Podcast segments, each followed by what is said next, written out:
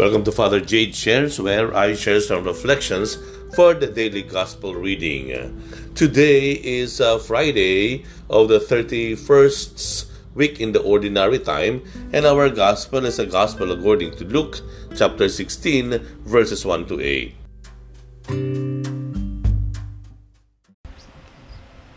Noong panahong iyon, sinabi ni Jesus sa kanyang mga alagad, may isang mayaman na may isang katiwala isinumbong sa kanya na nilulustay nito ang kanyang ari-arian. Kaya't ipinatawag niya at tinanong, Ano ba itong naririnig ko tungkol sa iyo?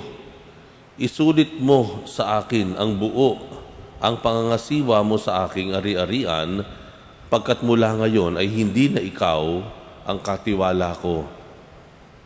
Nawi ka ng katiwala sa sarili, aalisin na ako ng aking Panginoon sa pangangasiwa. Ano ang gagawin ko? Hindi ko kayang magbungkal ng lupa. Nahihiya naman akong magpalimos. Ah, alam ko na ang aking gagawin. Maalis man ako sa pangangasiwa, may tatanggap din sa akin sa kanilang tahanan. Isa-isa niyang tinawag ngayon ang mga may utang sa kanyang Panginoon Tinanong niya ang una, gaano ang utang mo sa aking Panginoon? Sumagot ito, sandaang tapayang langis po. Heto ang kasulatan ng iyong ah, pagkakautang. Dali, maupo ka't gawin mong limampu, sabi ng katiwala. At tinanong naman niya ang isa, ikaw, gaano ang utang mo? Sumagot ito, sandaang kabang trigo po. Heto ang kasulatan ng iyong pagkakautang, wika niya. Isulat mo walumpu. Pinuri ng Panginoon ang magdarayang katiwala dahil sa katalinuhang ipinamalas nito sapagkat ang mga makasanlibutan ay mas mahusay gumawa ng paraan kaysa mga makadiyos. Lahat po ba ng mga tumakbo nung halalan na may mabuti at dalisay na uh, hangarin, sila po ba ay nanalo? Ulitin ko po yung tanong, lahat po ba ng mga kandidatong tumakbo na may dalisay na hangarin, pure intention no, of service, nanalo ba sila? Hindi, di ba? I'm sure may mga kilala kayo, nangihinayang kayo. Napakabait pa naman noon, no? Taong simbahan pa nga yun eh. Ayan, ayan. Hindi nanalo. Ayan. Paano nga ba ipapaliwanag yun? No? Paano maipapaliwanag nga ba yun? Ano? Bakit ba't hinayaan ng Panginoon? Ayan, ano? Na matalo. Iyon, eh, kung titingnan ko lahat sa mga kandidato, ito yung may pinakamagan ma- maayos na record, ito yung may pinakamagandang katayuan, ang pamilya, at uh, masasabi ito pinaka-credible, no? pinaka mayroong kredibilidad. No? Sabi nga po, hindi sapat. No? Sa mga ganitong larangan po ng uh, uh, larangan sa buhay ng lipunan, kagaya ng halalan, hindi sapat yung uh, uh, may mabuti kang at uh, dalisay na hangarin. Bagamat yun ang isa sa pinaka-importante. Kung hindi man, yun ang pinaka-importante. Pero dahil nga po tayo ay nabubuhay sa isang uh, lipunan na kinabibilangan ng mga tao, no? Human society, uh, eh talagang kakailanganin mo pa ng ibang bagay maliban sa dalisay na hangarin. At masasabi natin, isa sa mga ito ay ang pagiging matalino. No? Matalino. Pag sinabi ko matalino, hindi po mandaraya. hindi. X po sa atin yan. Yung pandaraya, panggagapang, di ba? Yung uh, hindi po yun ang gusto. Kung titingnan po natin ang Ebanghelyo, pinuri ng Panginoon yung katiwala, hindi sa kanyang pandaraya. No? Kasi nung, ito po, ang konteksto po nitong Ebanghelyo, kasi nung panahon na iyon, meron pong mga ahente, no? yung mga servants, yung may-ari. Ang ginagawa nito ay hindi lang nilulustay, kundi dinadagdagan pa yung mga pagkakautang ng mga tao sa kanilang amo. No? Ganun sila kakorap. No? Pero hindi yun ang binigyan ng papuri noong ayon sa talinhaga. Kung hindi ang binigyan ng papuri ay yung pagiging smarte. No? matalino, magaling. No? Kaya nga kung titingnan natin, sa kabuuan, ang mahalaga po sa buhay natin, una, una't una sa lahat, pinakapundasyon natin ay yung maganda, dalisay, no? nahangarin. No? Yung noble intentions, pure intentions, selfless service and intentions. Pero sasamahan po natin yan ng siyensya na tinatawag. No? Yung pagiging matalino ka rin. No? Kailangan mag-aaral ka din. No? Kailangan subukan mo mag-aral ng good governance. Yeah? Pumasok ka. No?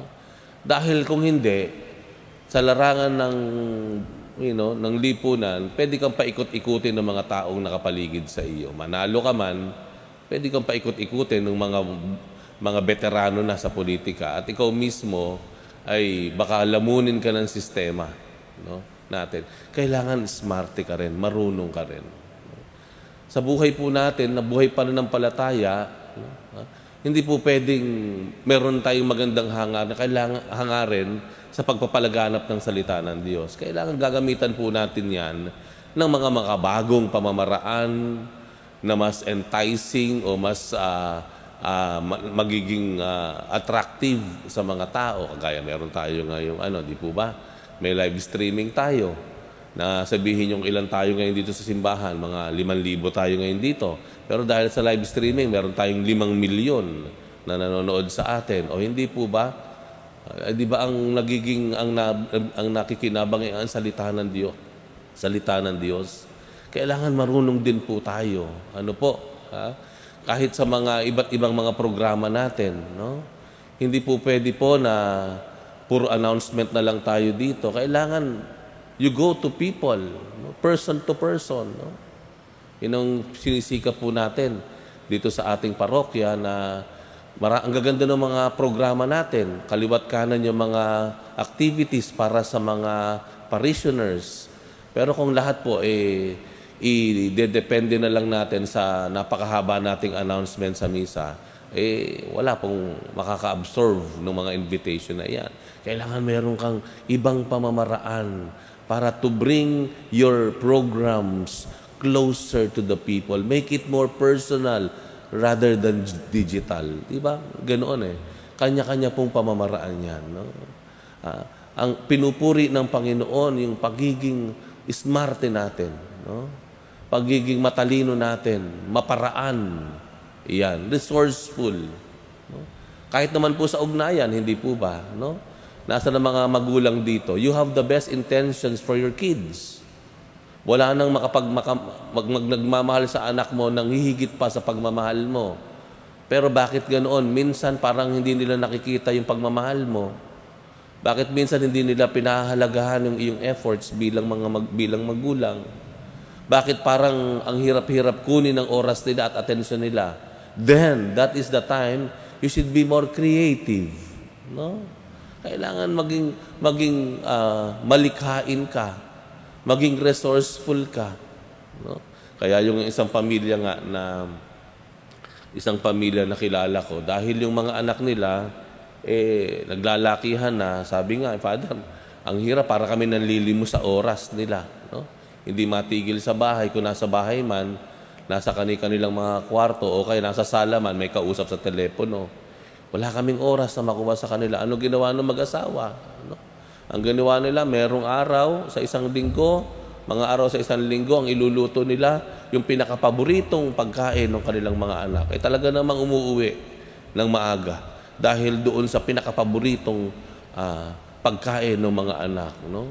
Pwedeng ang ginagawa nila, lalabas sila. Manonood sila ng sine na gustong-gusto ng mga anak nila. Be more creative, di ba? Yung iba nga, ang isang pamilya gumagawa pa ng GC. No? May group chat pa silang mga pamilya kasi hindi na nga mag-usap-usap eh. At least sa group chat na ipaparating nila yung gusto nilang ipaab- ipaabot. No? We have to be more creative. No? Malikhain, maparaan. Matalino din dapat tayo. Tama po, maganda yung hangaran natin, dalisa yung ating hangarin sa mga tao na paligid, sa paligid natin mula sa ating pamilya hanggang sa ating kamag-anak, kapitbahayan. Magandang simula po yan. Pundasyon yan. Maganda at dalisay na hangarin para sa iba. Pero kailangan nag-aaral din tayo. Kailangan nagiging malikhain din tayo. Hindi po pwedeng iaasa na lamang natin, Lord, I have the best, best intention. Bakit, bakit ganito ang nangyayari? No? Kailangan gagawa ka rin. No? We cannot be just complacent and rely on on others no to make it effective kailangan mismo tayo nag-aaral para maabot natin at makamta natin yung ating hangarin. Yun ang binibigyan ng papuri ng Diyos. Of course, never yung pandaraya. Kung hindi yung pagiging mat maparaan, marunong, matalino, malikhain.